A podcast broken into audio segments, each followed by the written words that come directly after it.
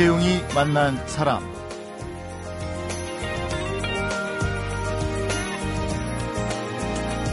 지금으로부터 377년 전 청이 쳐들어오자 인조는 두 달도 못 버티고 항복을 했고요. 항복만 한 게 아니고 청태종에게 309고두레라고 해서 세 번 절하면서 그때마다 세 번씩 머리를 땅에 조아리는 치욕을 당했는데 이 병자호란이 최근에 역사평설과 소설로 각각 출간이 됐습니다. 네, 두 저자가 부부지간이고요. 또 병자호란은 과거가 아니다 이렇게 얘기를 합니다. 왜 그런지 역사평설 병자호란의 저자 명지대학교 사학과 한명기 교수와 병자호란을 배경으로 한 소설 환양년을 펴낸 유하령 작가 오늘 두 분을 함께 모시고 얘기를 들어보도록 하겠습니다.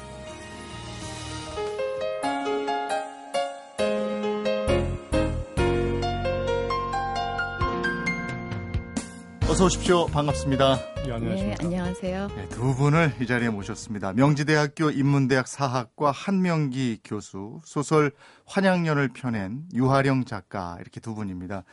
보통 작가분들이 책을 내고 그러면 뭐 이를테면 정글 말리를 쓰신 조정래 작가님 뭐 이렇게 자연스럽게 소개를 하게 되는데요. 환양년을 쓰신 유하령 작가님 이렇게 하려니까 왠지 욕하는 것 같고 그렇습니다. 반응들이 어떻습니까? 네. 아예 소설 제목이 제목을 건너뛰고 네. 소설 병자호란이라고 말씀들을 하시더라고요. 네. 그러니까 환양년의 역사를 안다면 그런 생각을 할 수 없을 텐데요. 네. 지금은 이제 환양년을 행실 좋지 못한 여자라는 음. 비칭하는 말로 굳어져 있잖아요. 네. 그래서 그냥 제목을 패스하면서 그 말씀들 하세요. 저는 정정해서 환양년 유아령이 아니고요. 소설 환양년을 쓴 유아령입니다. 이렇게 소개합니다. 네. 이게 너무나 아픈 역사인데 그죠? 네. 그 한명기 교수님 저 환양년을 쓴 유하령 작가 이렇게 두 분이 부부세요. 예. 예. 부부의 연을 맺으신 지 몇 년이나 되신 겁니까? 89년에 결혼을 했습니다. 89년. 네. 나이도 동갑이신 것 같더라고요. 네, 올해가 은혼식인데요. 어, 그러시군요. 뭐 행사는 안 했고요. 책을 그냥 교환하는 걸로. 예. 그리고 여기 이렇게 이재용이 만난 사람에서 불러주셨으니까 거창하게 기념하는 게 된 것 같습니다. 아, 그럼 저희도 참 다행스럽네요. 네. 병자호란 때문에 두 분을 만나긴 했습니다만은 그래도 이제 그 두 분이 부부시고 이러니까 궁금한 건 좀 풀고 가야 되니까요. 어떻게 부부의 연을 맺으셨어요? 제가 대학원 다닐 때, 네. 제 고등학교 동창 소개로 해서 만나가지고 뭐 연애를 하게 됐습니다. 오, 그때 유 작가님은 기자셨나요? 아니요. 저도 그때는 이제 대학 있었 저기 학교 공부 중이었고요. 네. 이제 친구가 소개팅을 해준다니까 그래서 너처럼 쌤님이냐 그랬더니 자기학은 딴판이래요. 그래서 만나게 돼서 뭐 네. 이제 책도 많이 읽고 그러면서 어. 이제 이제까지 한 30년 같이 사는 것 같으네요. 음, 네. 병자호란을 갖고 한 분은 역사 평서를 또 한 분은 소설을 쓰셨는데 출판사도 같은 출판사던데 두 분이 요즘에는 같이 어디 가실 일이 자주 있겠습니다. 네, 그렇죠. 그동안에는 이제 따로 행동했다가 네. 이제 처음으로 이렇게 또 같이 나들이를 하게 되네요. 아, 좋으세요? 네, 좋죠. 작업하면서 서로 도움을 많이 주고 받았겠습니다. 두 분은. 그 아무래도 이제 제가 병자호란을 포함해서 네. 17세기 초반이 조선 역사가 전공이니까 네. 저희 집사람이 쓴 그 소설 집필 과정에서 뭐 사료 제공이라든가 뭐 음. 뭐 참고문헌 제공 과정에서는 제가 좀 다소 도움이 됐습니다. 음. 한 교수님이 많이 도움을 주셨군요. 그러니까. 네, 그렇죠. 이제 역사 자료 또 사료 이런 거는 제가 이 당시에 뭐 어떤 게 필요하면 이제 제가 얘기를 하면 바로바로 바로 여기 있다 그러면서 저한테 제공을 했으니까요. 제가 많이 도움을 받았죠. 네. 근데 네. 왜 그러잖아요. 부부 사이에 네. 자식 교육 얘기하다가 많이들 싸우고 네. 운전 교수분 서로 시켜주는 게 아니다. 그리고 어떤 분들은 저 골프 레슨 절대 서로 하면 안 된다 이러는데 그 두 분은 어떻습니까? 병자호란이 배경이니까 거기에 대한 얘기를 많이 하게 됐을 텐데 그런 설전이 부부싸움으로 번진 적은 없었습니까? 그런 건 없고요. 저는 이제 저기 남편이 이제 쓴 글을 처음부터 이제 제가 좀 많이 보고 뭐 이제 뭐 어휘 또 또는 뭐 강조점, 글의 순서 이런 거를 제가 첫 독자로서 많이 예, 조언을 해요. 네. 그래 왔으니까 음. 다른 거는 많이 싸울 일이 있었지만 이 저기 뭐 이제 자기 전공이나 이런 네. 문제에 대해서는 서로 좋았던 것 같아요. 네. 그래서 두 분은 슬라에 딸 하나 아들 하나 그렇게 어, 두고 있어요. 그 자녀들도 두 분의 책을 읽을 거 아니에요. 네. 누구 책을 더 흥미 있어 합니까? 이제 엄마 소설책을 흥미있게. 그건 왜 그렇습니까? 음, 이제 아빠야 그동안에 또 열심히 하는 걸 아이들이 봤고 네. 이제 뭐 당연한 결과라고 생각하고 네. 하는데 이제 엄마는 지금 제 이 소설이 첫 소설이거든요 네. 나온 게 그러니까 이제 제2의 인생이다 아. 이제 이막 시작이다 이러면서 애들이 많이 이제 환영하고 네. 그렇죠. 뭐라 그래요? 너무 재밌다고 그럽니까? 음, 소설 쓸 때부터 뭐 관심 있게 했기 때문에 네. 뭐 사실은 뭐 강희 주인공 선희가 좀 이랬으면 좋겠다 훈수까지 두면서 그랬었던 거죠. 병자호란. 이 병자호란을 2013년에 풀어놓으면서 과거 얘기가 아니다 이러셨어요. 그리고 또 유 작가님은 소설로 이걸 풀어놓으셨고요. 그렇다면 병자호란부터 다시 들춰서 공부를 한 다음에 얘기를 이어가야 하지 않을까 싶습니다. 사람, 시대, 그리고 이야기. 이재용이 만난 사람.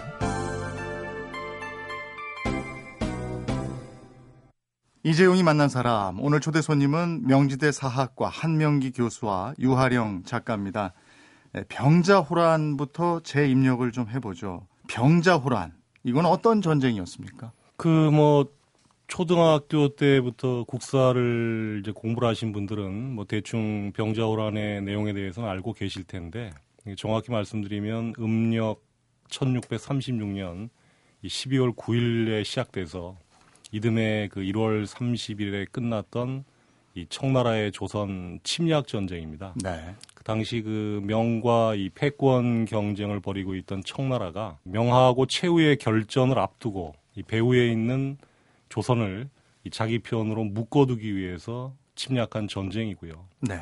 이 조선 자체가 이 전쟁에 대한 준비가 별로 되어 있지는 않은 상태라서 이 초전부터 일방적으로 몰렸고 당시 이제 국왕이었던 인조는 애초에 그 강화도로 들어가려다가 이 청군 기마대의 너무 빠른 진격 앞에서 이제 시간 여유를 상실하고 네.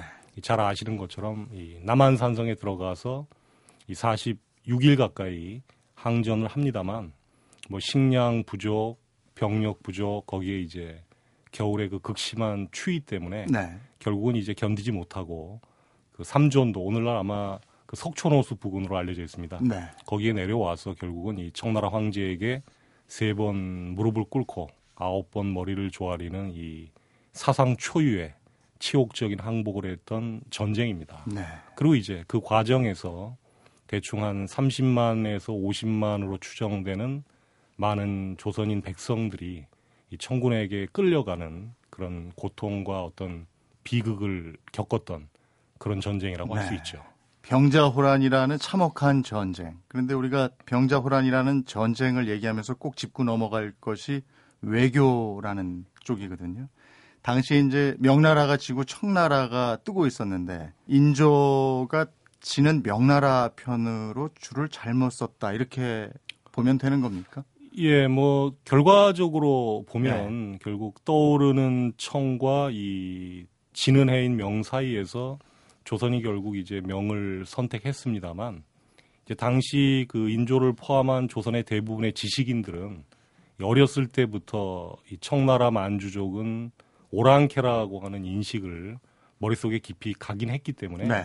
사실상 그 청편을 들기는 어려웠다고 보이죠. 네. 그런데 이제 문제는 어쨌든 청편을 들지 않고 명편에 섰을 경우에 네. 이 청의 침략이 있을 거라고 하는 사실은 명약 관화했는데 이제 거기에 대한 구체적인 대책 없이 결국 속절없이 전쟁으로 말려들었다라고 하는 거는 분명히 문제였다 이렇게 음. 말씀을 드릴 수가 있겠죠. 그 당시 외교 얘기하면 명나라 청나라 얘기하는 건데 그 인조 반정으로 인조가 집권을 하면서 광해군 얘기가 또 빠질 수가 없죠. 그러면 광해군은 청나라 편이었습니다. 크게 보면 네. 이 광해군도 사실 이 머릿속에서는 이 만주족을 기본적으로 오랑캐라고 생각을 했습니다. 네. 그러니까 뭐 인조 반정을 주도해서 그를 쫓아냈던 인물들하고 생각 자체가 기본적으로 달랐던 인물은 아닙니다. 그런데 이제 이, 이 사람은 그 임진왜란을 직접 자기가 몸으로 체험해 봤기 때문에 네. 설사 이 청나라의 만주족을 오랑캐라고 하더라도 그들과 관계가 악화되어서 전쟁이 터질 경우에 이 조선이 감당할 수가 없다고 판단을 한 것이고 그래서 이제 가능하면 이거 명과 청 모두를 일정한 거리를 두면서 말하자면 일종의 그 중립 외교를 펴려고 노력을 했지 뭐 굳이 청편이었다고 얘기하기는 좀 어려울 것 같습니다. 음, 그게 이제 소위 얘기하는 양다리 외교가 예, 그렇습니다. 명예에게는 이거 아닌데로 비춰졌는 모양이죠. 예, 그렇습니다. 예. 당시 그렇다면 조정의 명나라 편보다 청나라 편이 더 많았다면 병자호란이라는 건 일어나지 않았을 수도 있는 겁니까? 만약에 청나라 편에 섰던 신료들이 많았다고 하면 말씀하신 것처럼 이제 그렇게 됐겠지만 네. 뭐 역사에서 가정이라고 하는 거는 사실 부질없는 것인데 음. 당시 그 청 입장에서는 한창 떠오르고 있는 상황에서 명하고의 최후 결전을 염두에 둔다면 이제 언젠가는 조선하고의 대결을 피할 수 없었겠지만 이제 그럼에도 불구하고 구체적인 사항에 대한 준비 없이 이 전쟁으로 갔던 거에 대한 아쉬움은 지금도 여전히 많이 남는 네. 거죠. 이 병자호란은 45일 만에 끝났습니다. 엄밀히 이야기하면 45일 만에 항복한 거죠, 우리가. 근데 가진 게 아무것도 없었던 것 같은데 인조가 그렇게까지 쳐들어와 봐라. 이렇게 했던 것은 이건 무식해서였습니까? 용감해서였습니까? 인조 입장에서는 아무래도 이제 자기 혼자 국정을 끌어가는 게 아니고 이 신료들의 보좌를 받는데 아까 말씀하셨지만 당시 조정 신료들 가운데 한 90% 이상은 이 청을 오랑캐로 여기는 척화파들이 대부분이었고요. 네. 한5% 이내 정도가 이제 청과 현실적으로 관계를 유지해야 된다라고 하는 주화파였는데 주화와 척화 양파가 청하고 관계를 놓고 격렬하게 대립했을 때 인조는 이런 생각을 했던 것 같아요. 아무래도 90% 이상의 척화파들이 저렇게 청하고의 관계를 끊고 대결의 길로 가자고 하니까 인조 판단에는 그래도 저 사람들이 일종의 대책이 있었을 것이다. 네. 이렇게 판단을 해서 최종적으로 이제 이 사람이 교통 정리를 해준 건데 음. 결과적으로는 전체 맥락을 제대로 파악하지 못한 그 외교적 안목에 문제가 있었다고 봐야 되겠죠. 그렇다면 청나라가 내려와도 명나라가 지금 수세에 몰린 명나라가 도와줄 것이다 이렇게 생각했을 수도 있겠네요. 그 뭐 조선 조정 내부에서 일부 신료들은 청이 침입할 경우에 명이 도와줄 수 있을 거라고 생각하는 사람이 있긴 있었습니다. 네. 그런데 이제 당시 현실은 이 명 내부에서는 자기들 추스르기에도 겨를이 없는 상황이었기 음. 때문에 그 조선을 도와줄 처지가 아니었죠. 음. 외교 점수가 그야말로 빵점인 임금과 그 강요들 그래서 백성들 고초가 이만저만이 아니었고 임금은 임금대로 아홉 번이나 머리를 조아려야 했고 인조가 청태종에게 삼배 구고두례를 했던 곳이 삼전도 아까 말씀하셨죠 석천호수 인근 지금 잠실인데 잠실에 가면 그 흔적이 있다고 들었어요. 예, 지금 그 지하철 잠실역에서 송파 방면으로 가다 보면 석천호수가 예. 있고 거기 이제 호수 옆에 이 청태종이 인조에게 항복을 받았던 자리에 네. 그 삼전도 비라고 해서 네. 나중에 이 조선을 굴복시킨 기념비를 세우는데 그것이 이제 그동안 쭉 딴 곳에서 떠돌다가 얼마 전에 이제 위치가 최종적으로 비정이 돼서 그곳에다가 그 비석을 옮겨놓은 자리가 남아 있습니다. 네. 삼전도에서 인조가 청태종에게 세 번 절하고 아홉 번 머리를 조아리는 그 장면이 사극할 때마다 나온단 말이에요. 지금도 어, 어디선가 그 채널을 돌려보면서 봤더니 그 장면이 나오더라고요.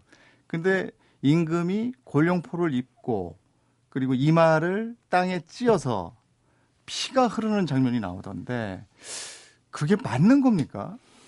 예, 그 1637년 한 1월 28일경이 되면 네. 이제 조선은 청에게 항복하는 거는 이미 기정사실이 됐고요.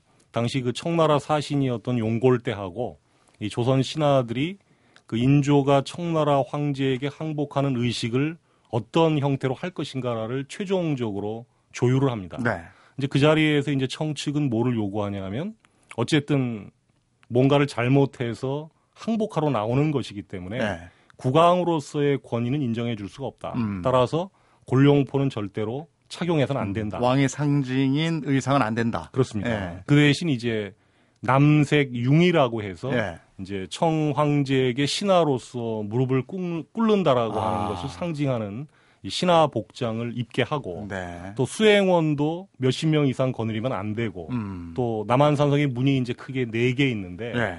이 항복한 임금은 남문으로는 나오면 안 되고 음. 반드시 서문으로 나와야 된다. 아. 이제 이거를 이제 규정을 해줍니다. 네. 해줘서 이제 서문에서 나온 다음에 이제 삼조원도라는 대로 인도 되겠죠. 네. 그리고 이제 아홉 단으로 쌓은 그 커다란 이 수왕단 밑에서 네. 인조가 이제 세 번 큰 절을 올리고 아홉 번 머리를 조아리는데 네.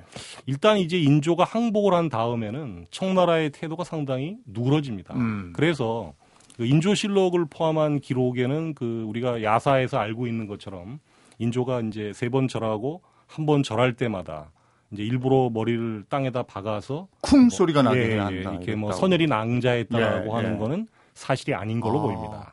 근데 저희가 예전부터 역사를 배울 때 그렇게 배웠단 말이에요. 그건 왜 그랬을까요? 글쎄, 그건 아무래도 이제 인조가 그만큼 순환을 겪었다거나 네. 이 치욕을 겪었다라고 하는 사실을 좀 강조하기 위해서 그런 게 아닌가 싶고 아. 실제 역사 기록에는 이 국왕으로서의 권위는 네. 일단 항복을 하기로 한 이상은 네. 어느 정도 유지시켜 주는 걸로 음. 되어 있습니다. 그 청나라가 일단 인조의 항복을 받은 이상은 네. 그 인조를 통해서 조선을 통제해야 되기 때문에 그 인조의 권위를 아주 깔아뭉개는 네. 그런 행동은 하지 않았던 걸로 보입니다. 이런 상황에서 50만 명이라는 당시의 조선 백성이 끌려갔습니다. 끌려가는 요 장면부터 이제 환양년이라는 소설이 나오게 되는 거죠. 네. 그 소설에서 끌려가면서 우리 민초들의 고통을 같이 소설에 적어 써 내려가고 있습니다. 이 치욕스러운 전쟁, 병자호란이 어떤 아픔을 남겼는지 이번에는 그 얘기를 좀 나누도록 하겠습니다.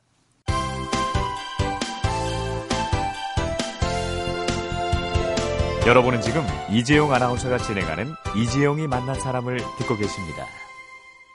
이재용이 만난 사람 오늘은 역사평설 병자호란의 저자 한명기 교수와 역시 병자호란을 배경으로 한 소설 환양년의 저자 유하령 작가와 함께하고 있습니다. 병자호란 결과가 정말 참담했는데요. 그 참담함이 어떤 것들이었는지 구체적으로 좀 설명을 해 주셨으면 좋겠어요. 소설을 통해서 한번 볼까요? 네, 진짜 인조가 이제 그렇게 항복하고 밭 가운데 홀로 앉아서 있는 그런 걸 상상한다면 정말 화가 치밀어 올 수도 있지만 근데 이제 작가는 그걸 치밀 화가 치밀어 오른다라는 게 아니라 그걸 치밀하게 묘사해서 그 아픔을 전달해야 되는 거잖아요. 네.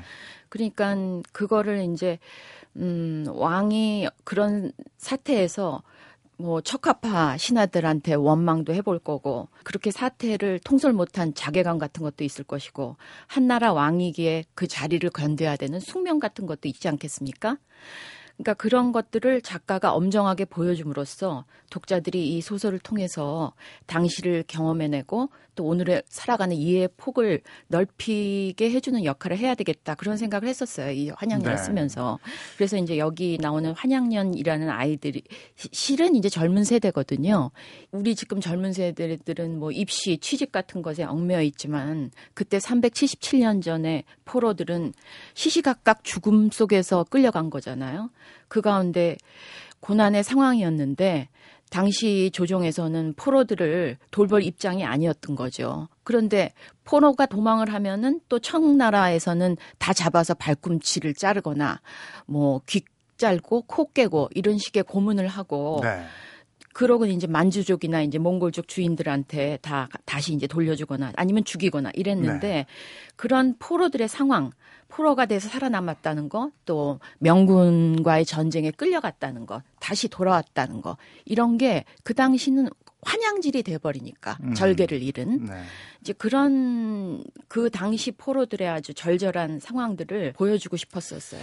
그럼에도 네. 속수무책이었던 조정. 당시에 청나라로 끌려간 포로가 50만 명이라고 하는데 지금도 50만 명이면 많은 숫자인데 그때 조선의 인구가 어느 정도나 됐을까요? 그 뭐 조선 인구에 대한 기록이 정확치가 않습니다. 네. 그래서 뭐뭐 뭐 7, 800만부터 1000만이 넘는다는 설이 있는데 다만 이제 하나 생각해 볼 거는 이 50만이라고 하는 이야기는 어디 나오냐 하면 이제 이 전쟁이 끝난 다음에 네. 그 이조 판서였던 최명길이라는 사람이 당시 그 명나라 장수에게 보낸 일종의 서신에서 네. 이제 조선인이 약 50만 가까이가 청에 끌려갔다 이런 네. 기록이 나옵니다.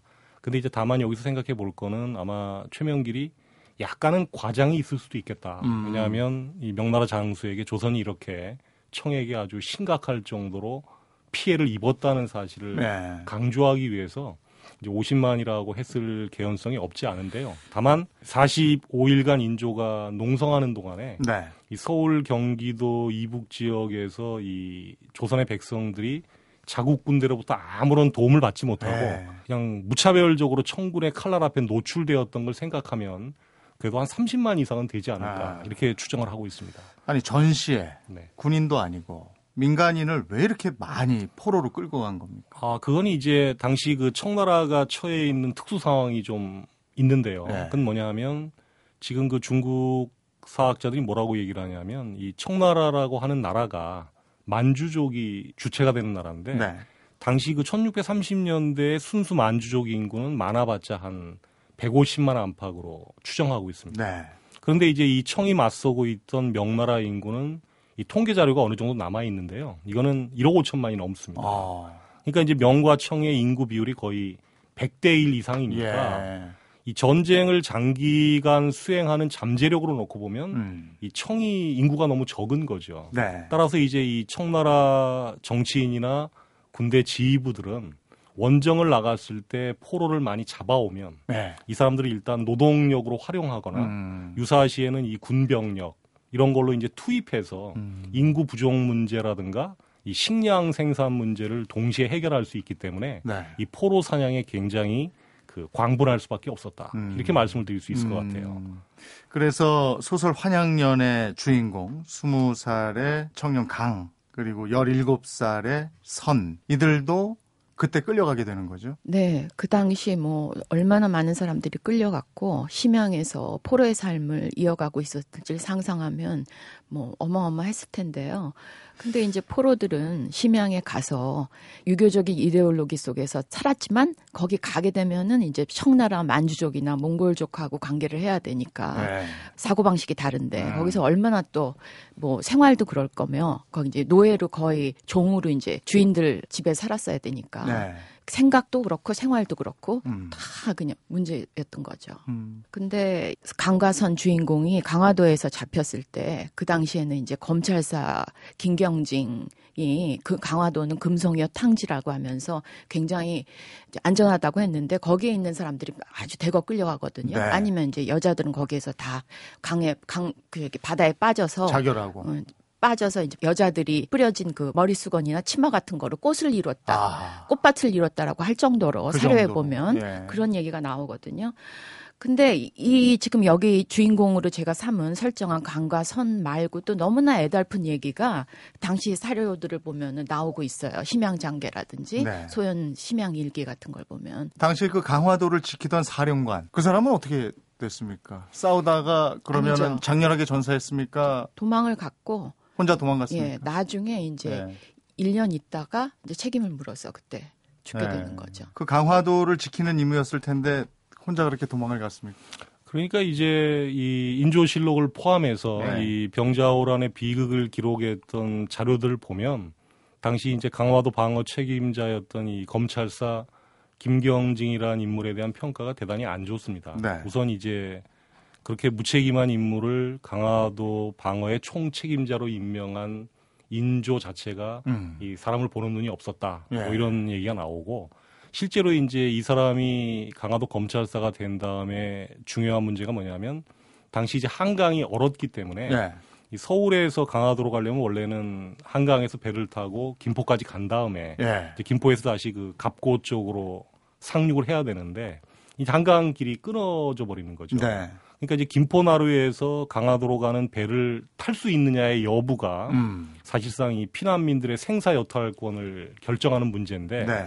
이제 이 김경진이라고 하는 사람은 이 임명이 된 다음에 일단 왕실이나 이런 사람들을 먼저 건너주는 게 아니라 자기 가족들하고 어. 인척들 그리고 심지어는 뭐 자기 친척들을 먼저 건너주고 어. 강화도로 왕자도 보내놓지 않았습니까? 글쎄. 그때? 근데 이제 우선 검찰사라고 하는 직책 어. 자체가 대단히 막강한 권한을 갖고 있으니까 그거를 아주 사적인 측면에 이제 좀 악용을 한 거죠. 네. 그래서 이제 거기서부터 이제 비난의 화살이 높아졌고, 음. 그 다음에 이제 이 건너간 다음에도 조금 전에 말씀드린 것처럼 이 청구는 수군이 약하기 때문에 네. 이제 섬에 있으면은 뭐 하늘을 날아서 건너오기 전에는 절대로 못 온다. 음. 이제 이런 그 망상 속에서 네. 이 방어 태세를 전혀 설정하지 어. 않은 상태로 이제 시간을 보내다가 청이 기습적으로 네. 37년 1월 22일 날 이제 상륙제악전을 감행하니까 아. 이제 속수무책으로 이제 강화섬이 함락이 되고 이제 본인은 또 배를 타고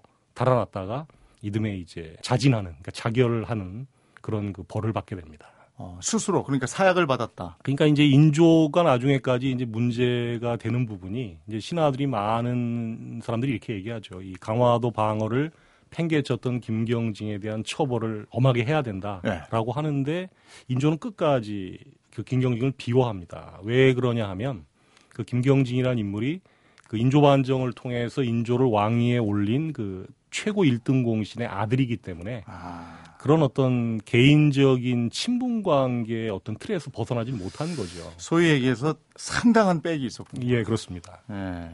참.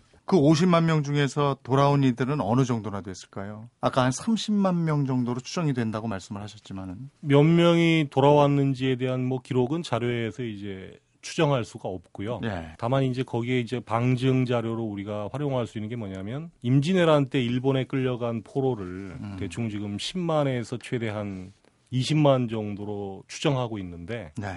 나중에 일본하고 교섭을 통해서 송환한 사람의 숫자가 6천여 명에 음. 불과합니다. 음. 왜 그랬냐 하면 이제 끌려간 직후에는 이제 고향으로 돌아오려는 마음 같은 게 크지만 이게 이제 끌려가고 시간이 지나서 뭐 1년 지나고 2년 지나면 자신도 모르게 거기에 이제 음. 정착해서 예. 뭐 가정을 이루고 살거나 네. 이런 식의 또 다른 세계가 펼쳐지니까 음. 사실 이 병자호란 끝나고 나서 시간이 지날수록 음. 이 돌아올 가능성은 줄어들죠. 네. 그래서 아마 제가 여러 가지 자료를 토대로 해서 추정해 볼 때는 한 30만 끌려갔어도 이 몇만 단위를 넘지 못했을 음. 거라는 생각이 듭니다. 음. 근데 1차 속한 대상이 600명이었어요. 네. 돌아온 게. 네. 그러니까는 속한 그러니까 그때 그 포로로 갔는데 다시 속한해 줄 때도 돈을 받고 속한해 줬다. 네. 이렇게 돼 있더라고요. 네. 그때 청으로 끌려간 우리 백성들 생각하니까 영화 있었죠. 최종병기 네. 활. 그 생각이 지금 막 납니다. 참 안타까운 우리 역사인데요. 당시 지고 있던 명나라가 뜨고 있는 청나라를 절대로 이길 수 없음에도 불구하고 인조를 비롯해서 조선의 조정은 청나라를 오랑캐라고 우습게 봤고요. 그 때문에 치욕스러운 역사를 갖게 됐는데 한 교수님 말씀으로는 이 치욕스러운 역사 병자호란이 377년 전 얘기만은 아니다. 그러십니다. 에, 지금부터 왜 그런지 2013년에 병자호란에 주목하는 바로 그 이유를 들어야겠는데 이게 벌써 시간이 다 돼버렸습니다. 그래서 두 분을 내일 하루 더 모시고 우리가 지금 병자호란의 교훈을 다시 새겨봐야 하는 이유에 대해서 들어보도록 하겠습니다. 이재용이 만난 사람 오늘은 역사평설 병자호란과 소설 환양년을 펴낸 명지대 사학과 한명기 교수와 유하령 작가 부부신데요. 이 두 분을 함께 만나봤습니다. 한명기 교수와 유하령 작가가 377년 전 병자호란 얘기를 다시 꺼내서 하는 이유는요. 병자호란이 어쩌면 지금도 서서히 진행되고 있는 현재일 수 있기 때문이다. 이렇게 얘기합니다. 왜 그런지 이 얘기는 내일로 이어서 듣도록 하고요. 이재용이 만난 사람 오늘은 이선희가 부른 2년 들으면서 인사드리겠습니다. 내일 뵙겠습니다. 고맙습니다.